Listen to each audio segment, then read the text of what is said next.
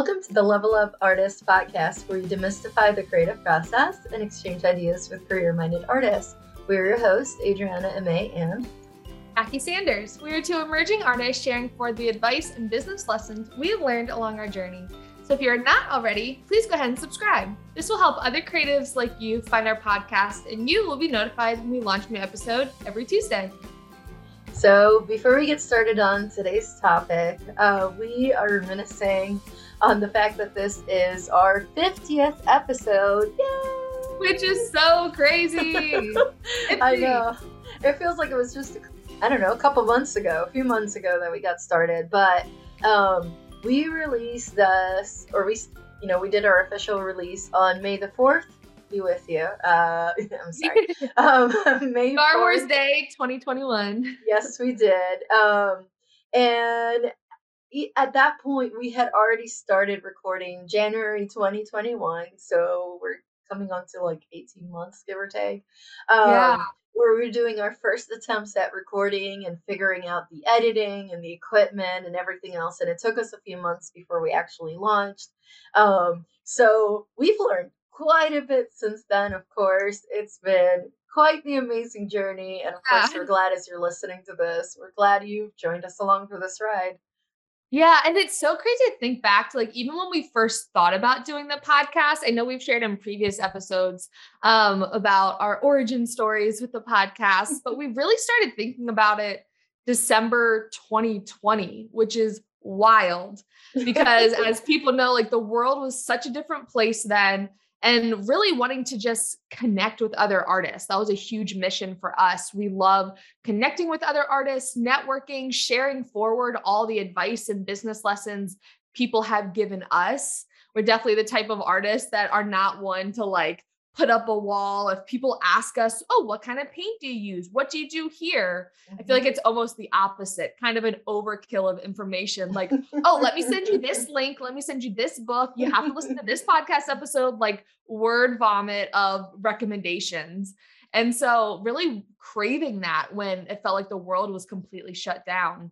So, that's why we really started the podcast to share forward these conversations that we wish that we had access to when we were still making artwork at our home studios, mm-hmm. trying to fit it in between pockets of time during our day. And now that we have community facing studios in downtown Raleigh, wanting to bring that to even more artists. So it's super cool now hitting episode 50, especially since we started with the commitment of at least 100 episodes minimum. I remember that conversation early on.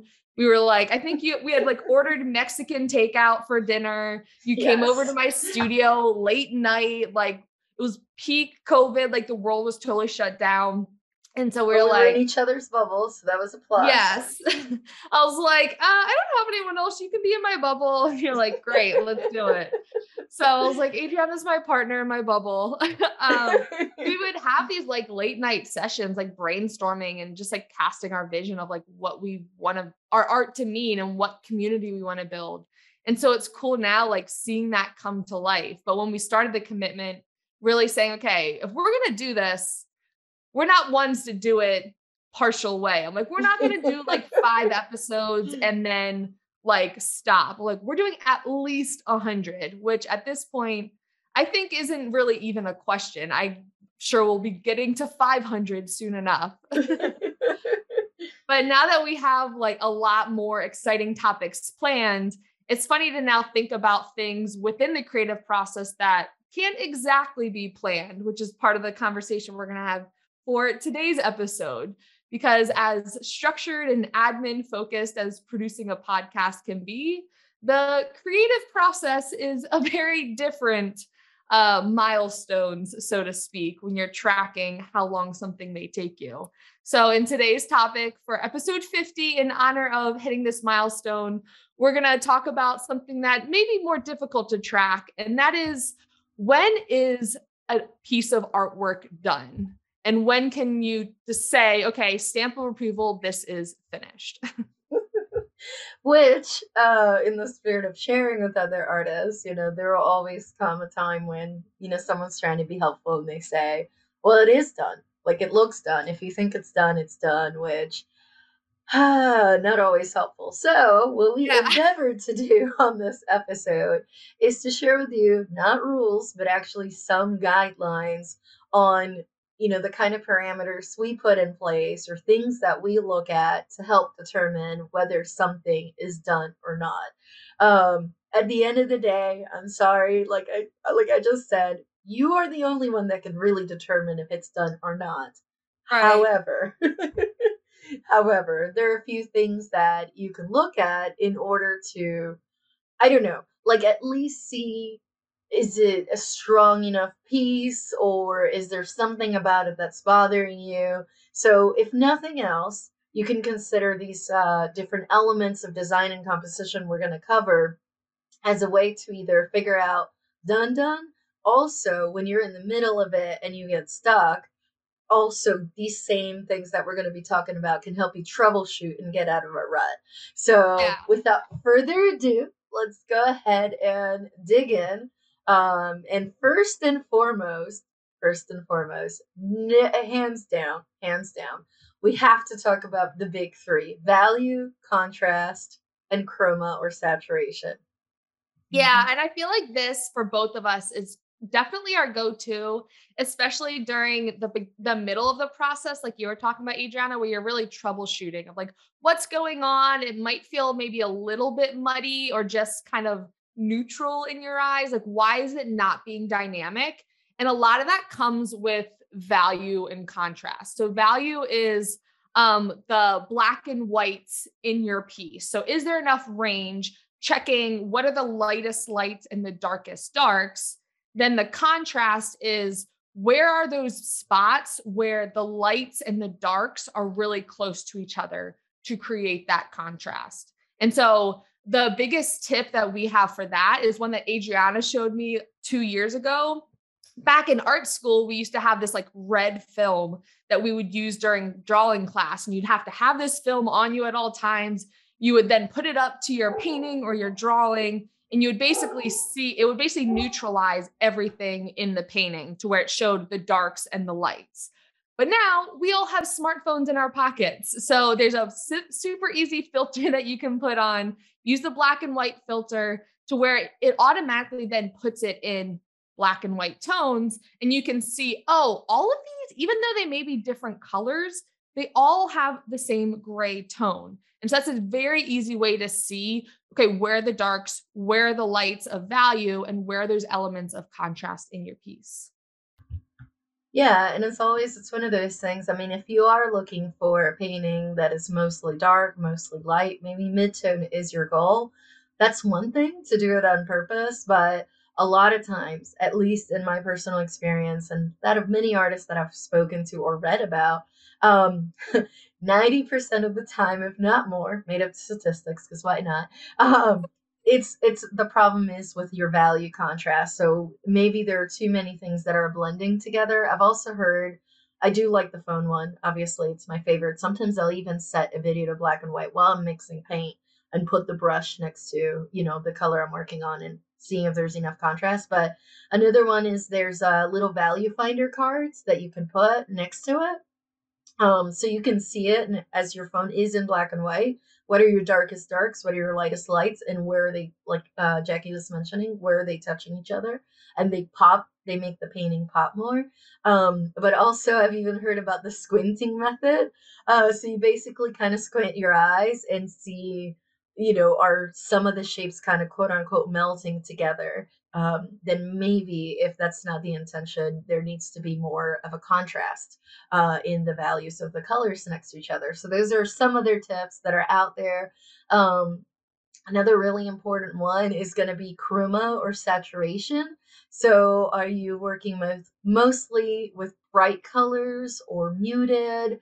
Um, a muted color or somewhat muted color can actually look really bright right next to a more neutral color.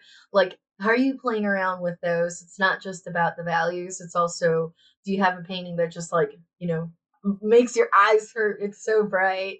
Um, and what would it look like if you toned it down just, just, just a little bit?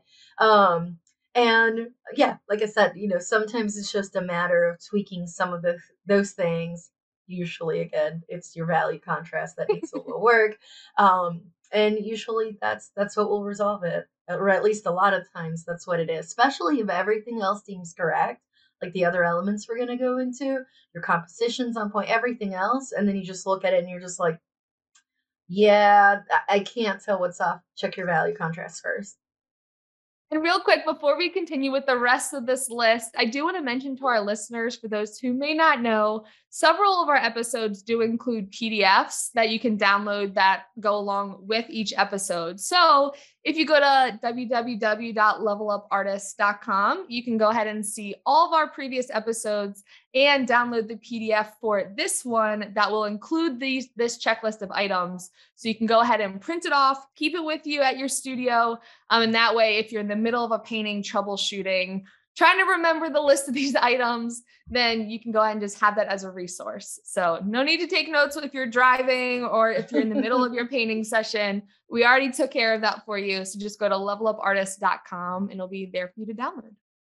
Absolutely.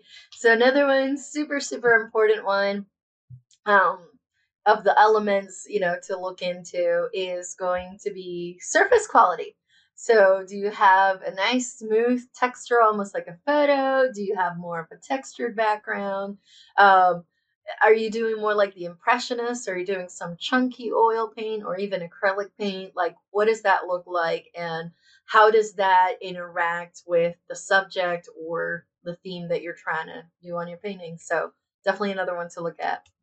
Yeah, number three is definitely one that I feel like I'm facing recently is orientation. So I'm an artist that typically works in square compositions. Currently, I'm now working in more um, vertical or horizontal, doing like three by four paintings, which is a very new experience. Um, of course, with the square, you can kind of turn it either way. But with orientation, I think a lot of time, us as artists, we may go into a painting thinking, oh, it's gonna, especially if you're doing an abstract painting, you may think, okay, this is the orientation I started painting it in. So therefore, it has to finish that way.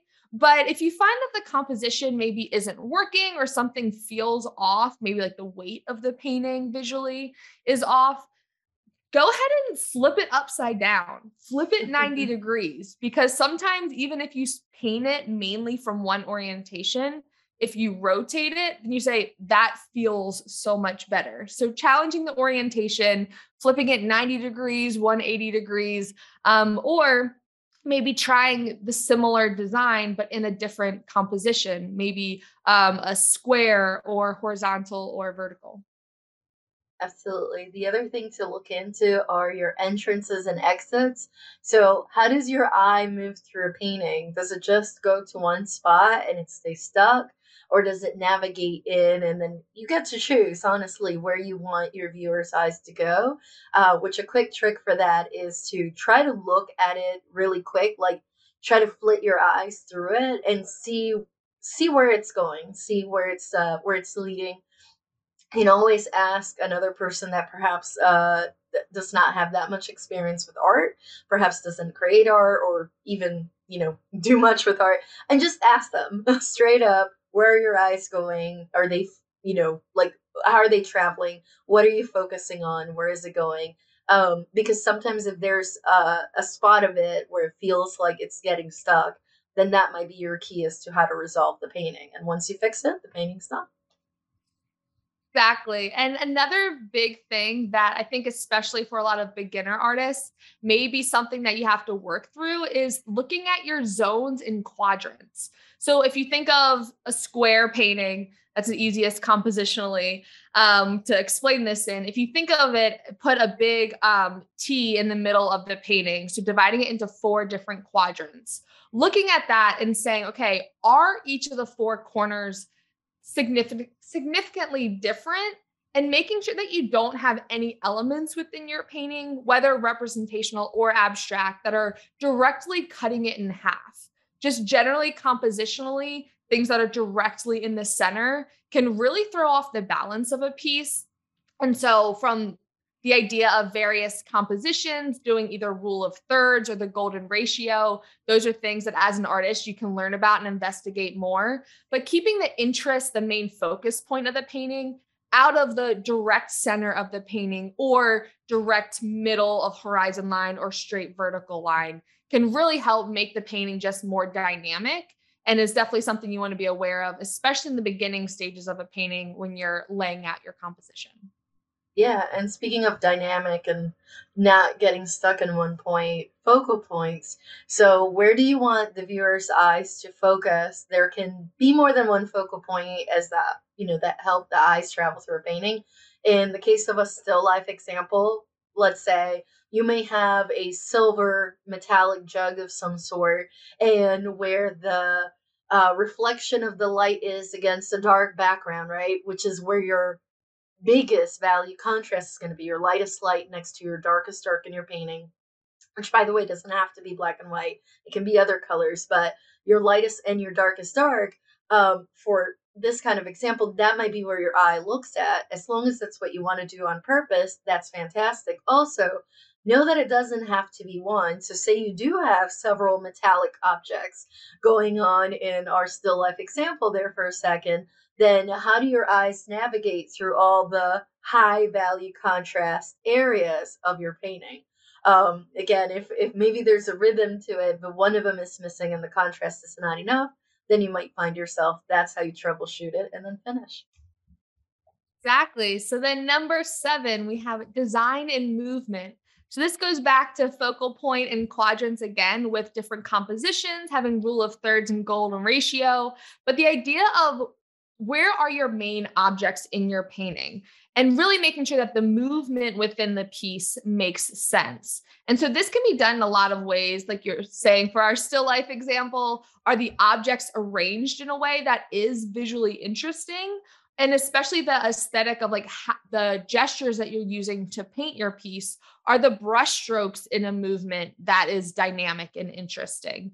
Being aware that all of these little things as an artist add up to the general movement of the eye within a piece um, that is then connected to the spatial depth as well making sure that does the piece does the still life look flat let's say do the mountains look as if they're like off in the distance versus the tree in the forefront? Or is it relatively fat and flat and what can you do to then push the objects in the background more backwards or pull the objects in the front more forward? And which these are all things that as an artist can be goals as to what you want to work on in order to increase your skill level as either a representational artist a geometric artist all these things these can be elements that you can then set goals for yourself on how to improve. Yeah, and it just reminded me like a a, a mistake I see beginners did, uh, do, and I did for sure, was say it is a landscape. Well, the mountains in the distance are the same bright green as the grass in the front, and to your eyes that looks flat. If you look a photo of a landscape, right, that you can take with your phone or just you know observing, those mountains in the background are almost grayed out. They're, right. they're a different shade than the grass that's right beneath your feet. So it's just, again, it's looking at all these different elements and saying, okay, check, check. Okay, maybe that maybe that was the one. Maybe the values were right, but uh, the spatial depth is off, which again could be on purpose, but it's something worth looking into. Which leads me to hotspots. So hotspots is another one, um, which if done tastefully and on purpose and in moderation can be awesome, but sometimes it can be very distracting. So, this happens a lot when, say, you have colors that vibrate next to each other. So, take like a hot orange red and place it next to an electric blue. When you're looking at it, for whatever reason, it has an effect on our eyes and it seems to move. Um, so, definitely the kind of thing you want to use judiciously. Uh, otherwise, it can be distracting. And sometimes all it takes is muting ever so slightly one of the two colors, and they'll harmonize a little bit better and make it. I mean, it's almost like a shaking feeling. It's, I don't know, it's hard to describe. Go look at a bright orange red next to an electric blue, and then you'll see what we're talking about. Definitely. And I think after assessing all these nine different elements of design, comp- composition, and movement, the last thing that you need to ask yourself as an artist is is it done for you? And realistically, this is only an answer a question that can be answered by you, um, which can be hard as an artist because oftentimes you get in the moment, you get in the flow, so to speak. But really practicing it as a discipline and having multiple pieces going at one time, you have to then learn to pause throughout your process. What phases of your creative process does it make sense to pause during to kind of step back and think, okay, you reevaluate what you're currently working on, determine determining what you need to do next based on these different principles and then taking that intentional action to get back into the flow to help with the movement, help with the spatial depth, um, and really making sure that you're not overworking the painting to where then it's kind of point of no return, so to speak. so, really asking yourself, is this ready for the future home that it's meant to go to? Yeah. And I feel like with that, um, comes the theme of distance and how important it is, not just visual distance. So, I will say a couple of things that will help you as you go through this is number one, step away from the canvas, like as in back up as far as you can. If you're perhaps in a smaller space, then take it out of that small space you're in and put it at the end of the hallway and walk to the other end and see it from afar. Another option is take a picture with your phone and look at it as a tiny thumbnail because a lot of times that will help you and then you'll be like oh i didn't realize this these set of elements in my painting are now forming a line right across the middle like we were talking about with the quadrants and, and the zones um, but visually from up close you couldn't tell. And then distance also in the sense of walk away maybe look at it the following day or two days or a week from now. Give it time to just kind of marinate uh you know perhaps hang it somewhere else where you can see it you can hang it on a wall or a bedroom or in your studio above your sink i don't know whatever works but like uh, also like get it outside of the studio and into a different environment. Just give yourself time before you continue working on it like jackie mentioned. Honestly honestly it's so much easier to stop before you think it's finished and then decide if you have to do more than to keep going. Because a lot of times we'll keep working ourselves to the bone and we're like, I'm almost there. And then something both Jackie and I have done. We'll work on it and it's like late at night and then you think it's a great idea and then you come back the next day and you're like, yeah, I should have stopped. I like, what did like I do? Two hours earlier. Yeah, and then you just get to that point of uh I mean, it's just paint. You can always fix yeah. it, but um, yeah. Especially it, it if you're doing more, especially if you're doing more small detail work, like as you're in the beginning stages, still laying everything out, you can make those big adjustments. But especially if you're doing representational work, nothing is worse than if you're doing, let's say, a figure and you do this amazing hand painting for like where their hand is, just to realize that it needs to be three inches higher. like there's no copy and paste when you're painting, which is the beauty of it, but also the frustrating part of it. So especially in those those parts where you're figuring out the composition and the movement and where things are placed, really making sure that you're not kind of shooting yourself in the foot for like, okay, no, this hand needs to be perfect. And then you take a step back and you're like, it doesn't even look like that hand's connected to their body. So I'm going to have to paint over it anyway. And we have all been there, all been there. Um, and especially like Adriana was saying, I find that as someone that works a lot um, painting like down on a table or even on the floor a lot of the time, if I'm working larger, that simply even just hanging it on the wall makes such a difference. Like putting it in a space or even just in your studio on a wall in the the height in which it will be seen by other people can totally transform your relationship with the piece. So making sure that you kind of see it in new light, give yourself time to reevaluate, and then moving forward with fresh eyes when you have time.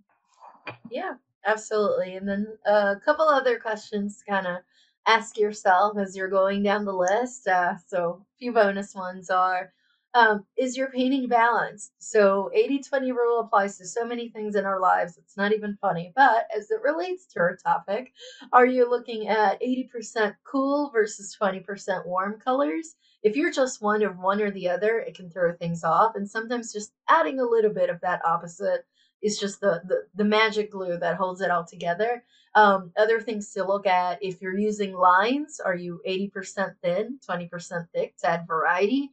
Um, do you have 80% calm versus 20% active area? So it's a really busy painting. Where are you setting the places for your viewer's eyes to rest as opposed yeah. to just running around the whole thing? Um, which leads me actually into the question of variety and differences. Um, opposites tend to attract and tend to work together. So, are you going, is it all very controlled uh, versus like energetic and very expressionistic? Is it calm? Is it more active? Um, are you doing mostly representational? Are there any abstract elements you can add in there? um, and vice versa. Is it abstract? Is there anything a little more representational you can sneak in there? I mean, there's different ways you can do this, of course, and sky's the limit. But basically, like, do you have a, a balance between the types of elements, the types of opposites, and enough differences with each within each of the different categories?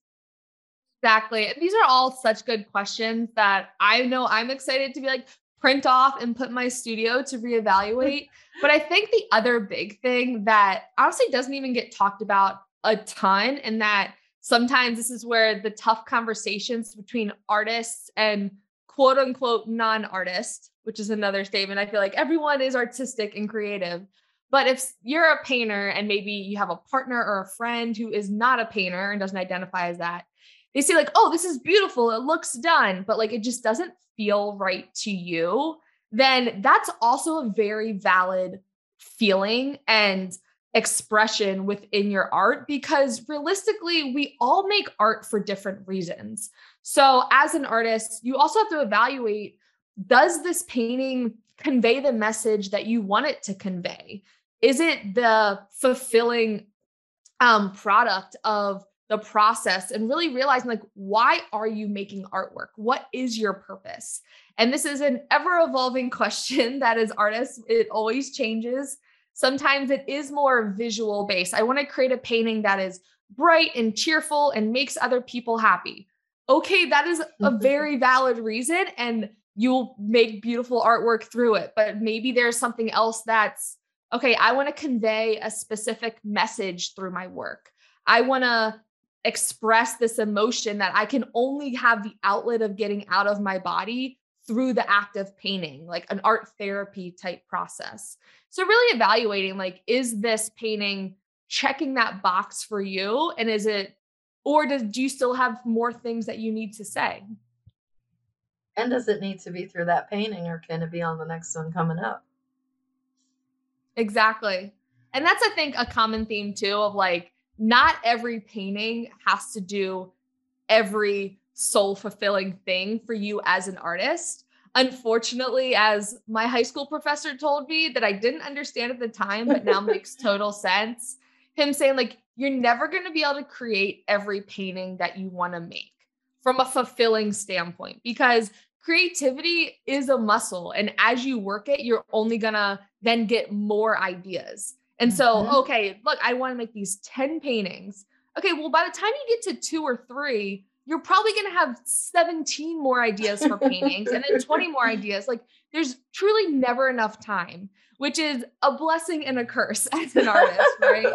and so, really realizing, like, why do you do what you do? And do you do it for the process of making artwork? Is I know, Adriana, a huge part of yours is the process of making the work itself is the huge um almost like fulfilling aspect of the work in addition to the end product yeah i'm definitely on the process oriented uh, bandwagon if you will um, where the process of the painting itself and kind of the message that and the stories that get told through the process are either as important or even more important than the outcome and what the painting looks like at the end um, because for whatever reason people can still see it which is amazing I don't know, yeah. artist magic. We're just gonna go with that.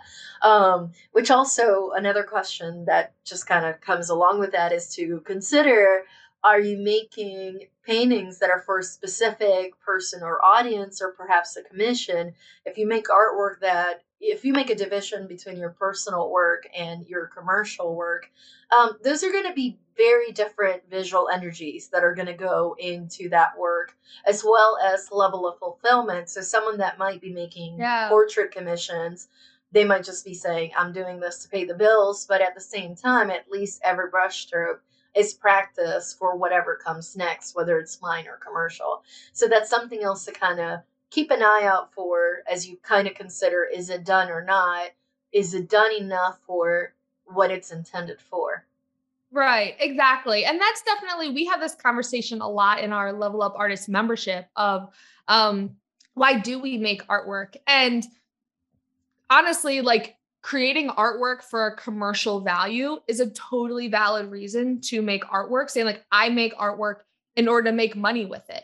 And that is a very different process than wanting art to be your therapy, to be your outlet, to convey this social message, to unpack this idea.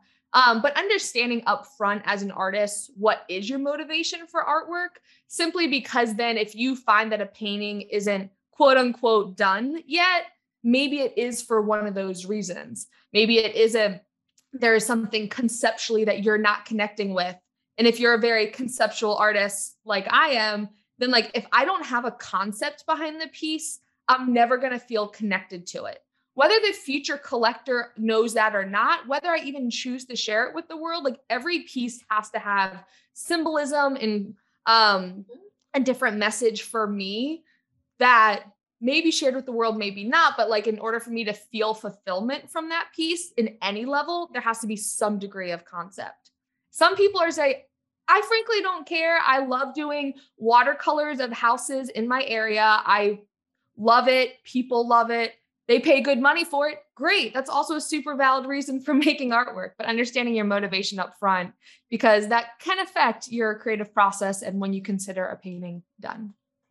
Yeah. And uh, just to kind of sum it up real quick, so these different guidelines we discussed, um, most of them they're basically uh, elements or guidelines, or I mean, there's different names for them, principles uh, of design and composition. Uh, and like Picasso supposedly said, uh, it's good to know the rules so that you know when you're breaking them, right? Um, again, it's all in the eye of the beholder, and as the artist, you decide what's good for you. Do you want that eyeball next to an elbow because I don't know, it's fun for you? It, it's totally your choice. I mean, art is literally the ultimate way to express yourself. But these rules will help if somebody else may come up and say, I'm not sure what's off about it, or perhaps it's yourself. I'm not sure what's off off about it. Um, some of the items on this checklist, so to speak, will kind of help you troubleshoot some of that and then help you determine if you cross the finish line or not. So, with all that being said, uh, we hope that you really enjoyed this episode. And yeah. As always, our blog will be linked in the show notes and at levelupartist.com, where you can find episode notes from today's episode, as well as the checklist for these questions that you can use to evaluate if your painting is done, as well as links to all of our other podcast episodes. Yep, if you want to stay connected with us in between episodes, share what you have learned. Maybe there are other tips and tricks you want to share with us uh, to help you figure out when a painting is finished. You can uh, connect with us on social media. I'm at May Art across all platforms. And I'm at J Sanders Studio on all platforms. Or if you want to stay connected with the Level Up Artist community, you can go ahead and follow us at Level Up Artist or levelupartist.com. Thank you so much for listening. We'll talk to you next week.